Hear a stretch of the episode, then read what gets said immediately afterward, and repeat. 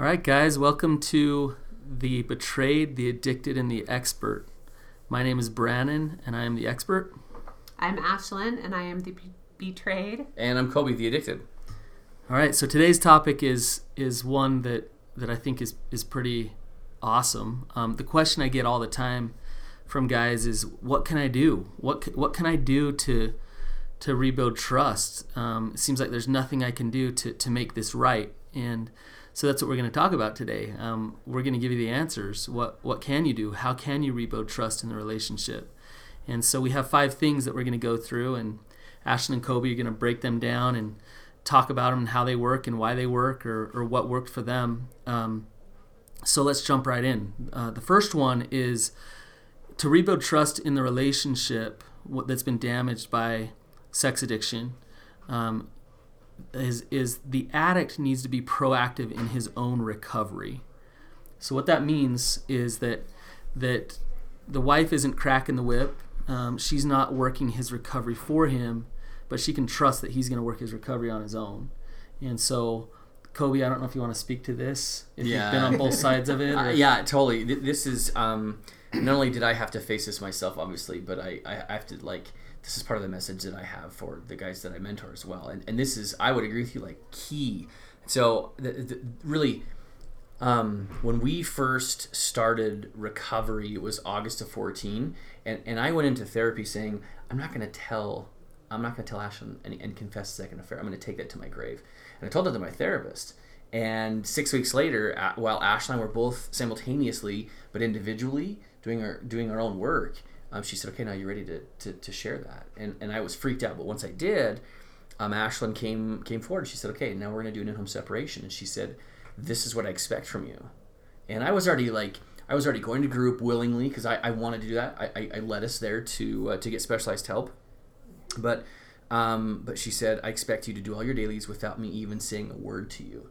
Um, we're gonna wake work, work out at six thirty in the morning, and you better be ready. I'm never ever gonna say, um, "Hey, are you ready to go?" or "Get up." And I expect you to keep these boundaries as well that, that we've that we've established. You know, to keep us safe. Right. And um, that was kind of a wake up call for me, but it was a really important one because um, it was all on me, and and I had never been. Um, I, I don't know. I, I just never been that proactive with really anything in my life where I had I I had purely owned it, like purely owned it for me. And so, but but honestly though, it was it was um, nice because there was so much turmoil that we were experiencing in that moment because all this had come out, second affair, and you know, 31 years of addiction, all that kind of stuff. There was so much I couldn't control, especially what Ashlynn you were feeling that it was i- in some ways it was helpful to say okay i'm going to take all this energy that i have all this angst Right. and all this like burning in my soul that i've caused of course and i'm going to pour it into my own recovery Right, right. Well, and, and you know what? So a lot of uh, what you're describing, Coby, is so different than than a lot of what I do see. Is uh, I see this external motivation. Guys come to treatment, they get help because they want to save their marriage, um, so they want to do what their wives are telling them to do, and so and so they're kind of wasting their money and their time um, because they're they're trying to rebuild trust, but they're doing it all out of compliance and all out of you know they're, they're being willed to it by their wife Yeah. and it doesn't rebuild trust. What it makes the wife feel is gosh if i were to go out of town or if i if i weren't around he wouldn't be doing any of this. So what's the point of it right? So Ashlynn i don't know if you've experienced both sides of that. Yeah, and I think, I think the the first 14 years that we weren't act- actively working recovery, we were trying to get into sobriety for you. Yeah, I for doing, sure. I, to be honest, did nothing. Like I didn't read a book. I did nothing. we just wanted it to go away Just go away. I prayed. I Tried to pray it it away. away. right that didn't work. um, no, but it was. Um, I think I was present in pushing you and and saying, okay, now so go go to ther- if you want help, then you go to therapy. If you want help, you go to your church leader. If you Yeah. want help, you go to twelve step. Like this is not my thing, and um, so you weren't necessarily doing it for me, maybe, you were trying to do it, but it was for the marriage. I think it was more like let me alleviate some pain and some stress and some turmoil and some strife that we're experiencing. her stop Not because I wanted to change. yeah, It's like let's just kind of ease the tension, so I'll just go and check some boxes. yeah, which, which well, is much different than you getting in. We talked about that last week. Than than you getting in recovery. Yeah. Right. Which is so different. Yeah, for sure, for sure. So, and it did. It it made me be quiet and stop bringing it up because I thought, okay, well, he's what doing else? What else something, can we do? right? Yeah. Yeah. So what was it like for you though? I'm curious. Like, how long did it take you to really realize that I was owning? Like when, when we first when it we took started. a while to be honest with you because um, I think a big part of it, and as weird as that sounds, is seeing you wake up and like work out next to me. We didn't talk, but We didn't. the fact that was always that was a hard thing for you to get up and work out, and so for me to say I'm doing it with or without you, and I'm not going to wake you up. I'm not going to set your alarm. Like I don't care what you do, but this is what I'm doing to help myself, and to have him like join in was Okay. kind of a big deal. So Ashlynn, what you just said, if if every spouse could apply that to their husband's not exercise, but overall recovery, which is look, I'm gonna get healthy myself. I'm gonna work Yeah. on me, and whether or not you do it or not, but and, and I'm not gonna wake you up. I'm not gonna push you. I'm not gonna. I'm. Just, you, you're if if you want to rebuild trust, and this is the part of the, the spouse's job. Uh, there's an element of surrender. There's an element Oh, of yeah. I let go and then I just kind of watch to see what you do. I, I watch to see if you're a man in recovery. I watch to see if you're going to do it on your own, and and then and then the spouse is kind of seeing are you proactive in your own recovery or not, right? So they let go, they don't control, but they pay attention. So, which leads to the next one, which is um, you're consistent with your actions and your behaviors. So um, that means two things, Coby. So it, it means one, you're you're regulating your emotions. So you're not volatile and crazy with your emotions. You're not up and down and everywhere. Um, that probably took a while. and the other thing it means is that your word means something. That if you say you're going to do something, you follow through and you're consistent with that over and over again. And, um, you know, I've seen really good times. I've seen three weeks of good recovery actually do damage to a relationship because the wife's waiting for the other shoe to drop. Yeah. Like, okay, he's not consistent. He he's good for a while, but then then what's going to happen? Yeah. So when so when I talk about that volatility with your emotions, Mm-hmm. um, I, I'm sure Coby you've experienced when in when you're in recovery, you're accepting life as it comes. You're regulating your emotions. When you're numbing out your emotions, I mean, how consistent are you with your behaviors? I, I don't think there was anything consistent about anything that I did aside from showering, going to work, coming home, eating three meals a day, Right. and then numbing out at, at the end of the night. yeah. Right. I mean, I was pretty consistent with showing up for like bedtime routine um, for our kids. For sure. Um, but but I saw my kids two hours in, in every twenty four right. because of work. Um, outside of that, I was not Right. consistent, and and and that also, like you said, like you've indicated, it's like it showed up in in um, my emotional regulation, my ability to just kind of manage my emotions. I, I really just didn't want to feel, so I was I was anything but consistent emotionally in kind of being in tune with in being in tune with what I was feeling, but also like not letting things get to me. I would. I, I, was a train wreck, really, Right. emotionally. Yeah. I was talking to a, a spouse last week, and she was saying, I can't trust him. He's so inconsistent. He never follows through. And I said, Yeah, you can. You can trust him. You can trust him to be untrustworthy. yeah, you can trust him to be inconsistent because that's where that's where he is. And Yeah. and with that, there's no safety in the relationship. Right. No. So- And, and and just to be super clear as well, I'm I really believe looking back on it, you know, when I was in when I was acting in my addiction, I wasn't safe for me either. Like like I was I was also waiting for the shoe to drop. You Yeah. could not trust yourself. No, No. In, in like in any way. Right. And, and I would travel weeks at a time internationally, and and and I it was just like this anxiety fueled trip from the moment that it was planned. Mm-hmm. Because ritualization would start, and I would just worry and could I do this again? And what's going to happen when I have to tell her again? And it was just this wicked gerbil wheel. Yeah. It was it was it was um, horrific actually. So have you noticed those those the volatility in his emotions being less? Have you noticed more Oh, yeah. consistency and And yeah, and honestly, at first it was hard to really trust that like this is gonna last Mhm. because it was new. This Right. it was all new. Like we're trying something that's hard and requires us to really put forth effort and not just sit back and hope it goes away. And so I would say months before I felt like, okay, he's really doing this on his own for himself if I'm here or if I'm not. Yeah, so so what you just brought up, Ashlynn, is, is so important because the question I get is what what can I do? I'm doing everything right. I and, and the reality is is you're rebuilding trust, and so it's not you do one thing and then you have trust. It's you Yeah. consistently do these things over time, and then and then she can trust you over time that you're going to consistently respond in those ways, Yeah. and that's what creates creates the safety in the relationship. So, all right, let's move on to the next one uh, which is pretty straightforward, uh, pretty simple, um, but it's that you're connected to the household needs. And what that means is that your heart and just your mind is is about your family and your spouse. And if you're always, you know, numbing out on your phone or shut down on the couch or just just wanting to watch TV all the time, Yeah. you're not bringing home a paycheck. You're not even noticing that a dish needs to be done. Um, that sends a message to a spouse of, look, I'm not, I'm not here with you. You're not, you're not that important to me.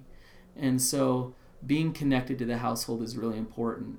And so, I don't know how that. So I, I hear this one a lot. I hear, well, he does that one pretty good, but the rest he's horrible at. That So- probably described me. I mean, like I said earlier, it was like I was pretty connected. Like bedtime routine was a was a was a big one for us because I saw the girls like I said two hours in every twenty four, and and so being there for dinner and being there for for um, the bedtime routine and so forth. I mean, I, I was pretty consistent at that. Um, I I honestly have a really hard time remembering.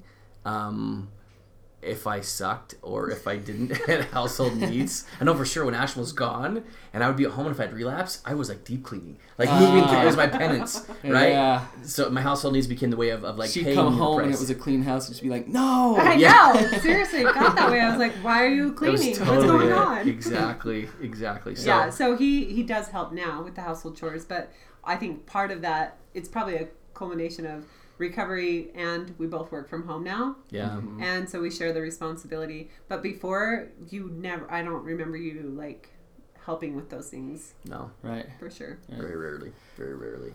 All right, uh, the last two I saved these two for last on purpose, Okay. and they're they're probably two of the the most important and hardest ones. Um, so the next one is patient and empathetic to her hurt and her pain, and so what that means is a- an addict will not be able to hold their spouse's pain very well um, and empathize because her her emotions trigger his shame.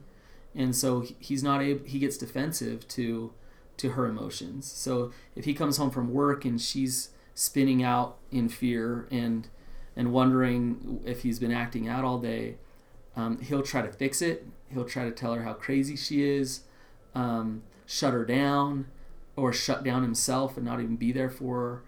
And and it to create safety in a relationship she needs to feel like hey you're there for her. You can hear her. You can hold that space. Um, you're a safe person that she can talk openly about whatever her emotions are. And so and, really uh, the, what we're talking about today has a lot to do with what we talked about last time which was recovery what real recovery is is when when you can attach and connect in a healthy way and so so being able to empathize and hold that space is really important Yeah, I think the ones that you talked about all were things that I've done, meaning the things that uh, being able to blaming your wife, you're going crazy or, or going to shame or shutting down. I, I know I did all of those things. Do you Mm-hmm. remember? I mean, me me doing that, like being yeah and i defensive think and going uh, to the, shame. an easy way to describe it is turning everything back on like this is about me instead of wait this is i was just saying how i felt but it turned into like it was about Coby a instead turn of of the tables Yeah. and yeah I and I always was crazy. I was the crazy one. I'm like, what am I doing wrong? Like, it was me. and because I made it Right. about meaning I, I manipulated the situation to be sure Right. to ma- to to heap it really on on you. And really, that's that's what what gaslighting is. Is that this buzzword of gaslighting? Mm-hmm. It's turn. It's that subtle turn of the tables back to them. Of look, you're crazy for the way that you feel. Yeah. An addict will say, no, no, no. Your your emotions are not crazy. In fact, they're valid, and you need to feel them, and you need to process them, and you need to understand them. And I'm here for you to to bounce that off of, to to, to hold. And so um, that creates safety. Mhm. Um, the story I always tell is I was at a conference and this couple who was in recovery, um, they they were doing incredibly well and, and you could tell they had this connection and this safety together. And um, she had this boundary of I don't I don't want I don't want to see you naked. That was her boundary. okay. And so he gets home from work and she's in the shower sobbing, just just broken down in the shower. And um, he comes in and hears her in there and just goes into the shower. He's in his suit and his tie from work, fully clothed, water all over him, and just holds her while she cries in his arms. And he knows why she's crying. It's about things that he had done in the marriage. Um, but he's just there for her and lets her sob and lets her lets her her feel what she's feeling and doesn't shame her about it doesn't should her doesn't fix it anything like that and so you know some relationships are to that point where where things like that can happen Mhm. some relationships aren't but I, I just think it's a good example of holding that pain for the spouse who's in betrayal trauma so, I, have I? I mean, I don't. What does it look like for? I mean, from your eyes, what does it look like for us? I don't know that. I don't know how successful. Honestly, yes, I've, you've I've been, very successful at that, and um, and it again was like this.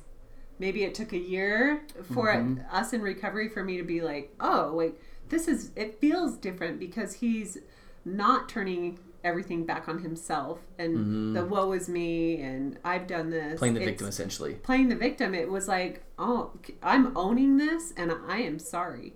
And let me listen to how you are feeling and I will own it. that is huge yeah so Hashtag own it.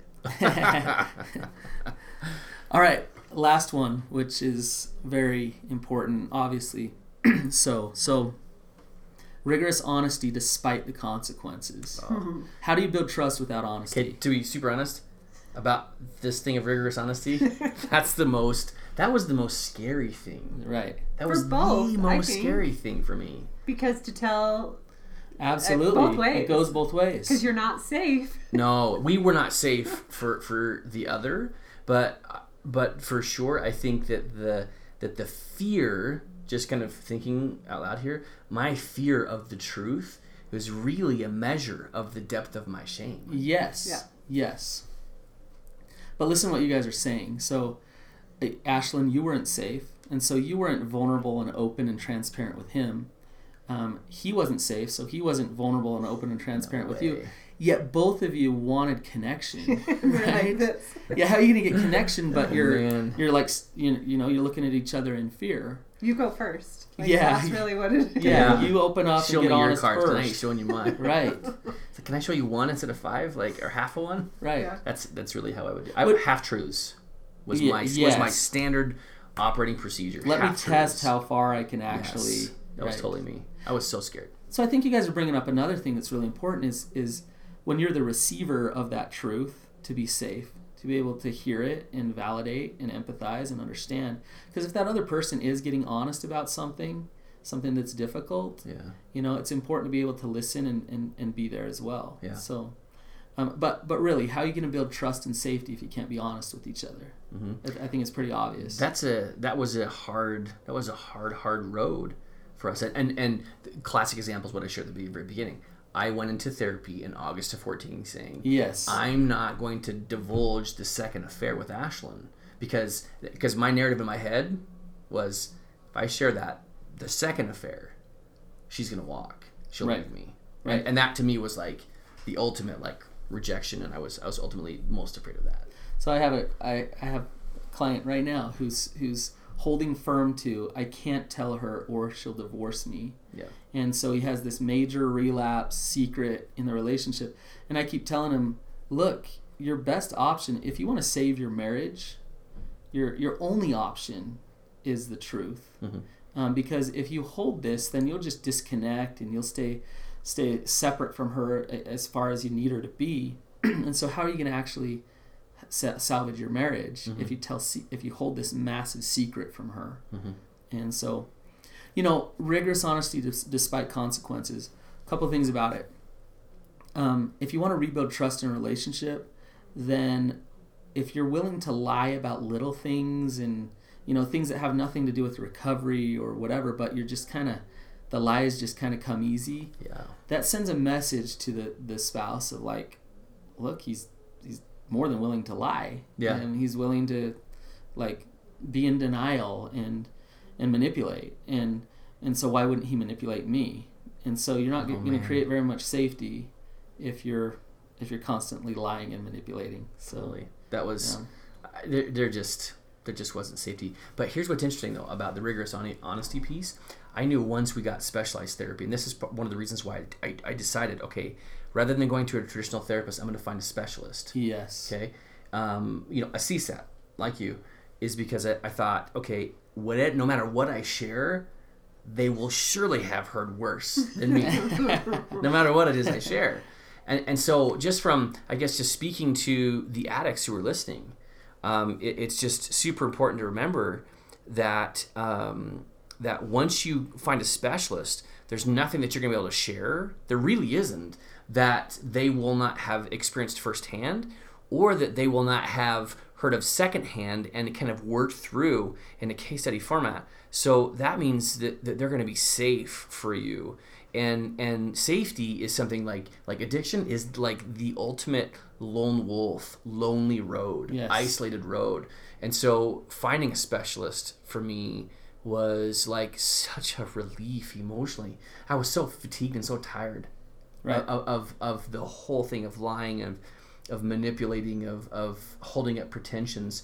It was such a great thing. So finding safety first. If you want to be honest with your spouse, start first with being honest with a specialist who's really going to understand exactly what you need and help you on that road. And you practice being honest with them and yourself before you can be honest with, at least my experience, before I was honest with Ashlynn. It's like I had to really say it out loud in a room with a specialist before I could like even consider sharing it with Ashlynn. But once I did, that whole process worked for me. And so I guess that's really just a plug to say, Get help. man, the right, Get the right help. the right absolutely kind of help. absolutely I, I tell my clients when i first start working with them one like i've i've, I've heard it all you can't shock me and and two i'm, I'm not going to judge you Yeah. whatever you say i'm not going to judge you i just want to i want to help you through it and Yeah. so if you can find some somebody who who can do that pr- provide that safety start to open up just start to get more honest Mhm. And what you just So- said there, Bren, I, I can I can say for sure, having having you know worked alongside you, not just in this capacity but others, and being in your groups, it's that was exactly what it is for me. Is the and that and that goes to that goes that speaks to the skill that that you have in being able to to, to create an atmosphere that is safe. Like that there aren't any dumb questions. There's nothing you can share that, that, that I haven't already heard, and that is there, there's no way to quantify the good for an addict that that can do. And Right. just saying, okay, here's a safe person. right Absolutely. That's a big deal. Okay, so I want to run down the the five things really quickly, and then we'll wrap up. So, first, proactive in your own recovery. Okay. Second, consistent with actions and behaviors. Third, connected to household needs. Fourth, patient and empathetic to to your spouse's hurt and pain. And lastly, rigorously honest despite the consequences. Um, I promise you that trust can get rebuilt. It is possible, and trust is the foundation of of love. It's the foundation of secure attachment. It's everything in a relationship. So if you commit yourself to those five things, and those aren't five small things, No. those five things are recovery. Uh, if you commit yourself to those five things, then you're doing everything in your power to rebuild trust in your relationship. And Yeah. last, I mean, Ashlynn, I don't know what what's what safety feel like for you now. Well, not not necessarily what it feels like now. Only thing I wanted to add was that it there stop waiting for a moment to like I'm here now. I have safety. I have trust. It's almost like it just becomes. Mm-hmm. And be okay with that process of okay, it's a little step today. I feel this today, and stop worrying about the future. And Well, I think We're you be, you be trustworthy. You don't do trustworthy. You don't. I'm going to do this, That's this, good. and this to be trustworthy. I I'm going to be trustworthy. yeah, And That's super good. absolutely. And and for me, I would say that the, the consistency, everything that you talk about, the, the- these five things, these five points, Brannon. Um, for me, the way that I found my way to them is to be mentally focused every day, and to be consistent in my effort, Absolutely. and and just trust that I don't need to watch the clock to see when. Okay, we've arrived. We're here at No. trust and safety. Yeah. It, it- That's- like you said, it's a yeah. process, and and ultimately, I I remember looking back, I had to change cognitive behaviors like in my head like norms like ways of living i had to change the way that i thought the way that i lived the way that i defined things and that takes time and it takes consistent effort Right. it takes mental focus to do that Absolutely. So it's not gonna be old this- dog new tricks. Yeah, I mean, it that's- is yeah. possible. It just takes time. Yep. for sure it was it was hard but it's possible And it's a if, process. yeah if it happened to me i mean if if if i was able if I've, i'm able to, to live with trust and safety now it can happen with anybody Right. with anybody. Yep. So, guys, thanks for being here. Um, you know, this has been rich for us. We're grateful for your attendance. Um, if you like this, share this. We love it. And also, pop down to the bottom of the of the. Uh, you just pop down to where the reviews are. Love to get a great review, and any comments there would be fantastic. So, um, thanks, guys. We'll see you again. We'll see you. Bye bye.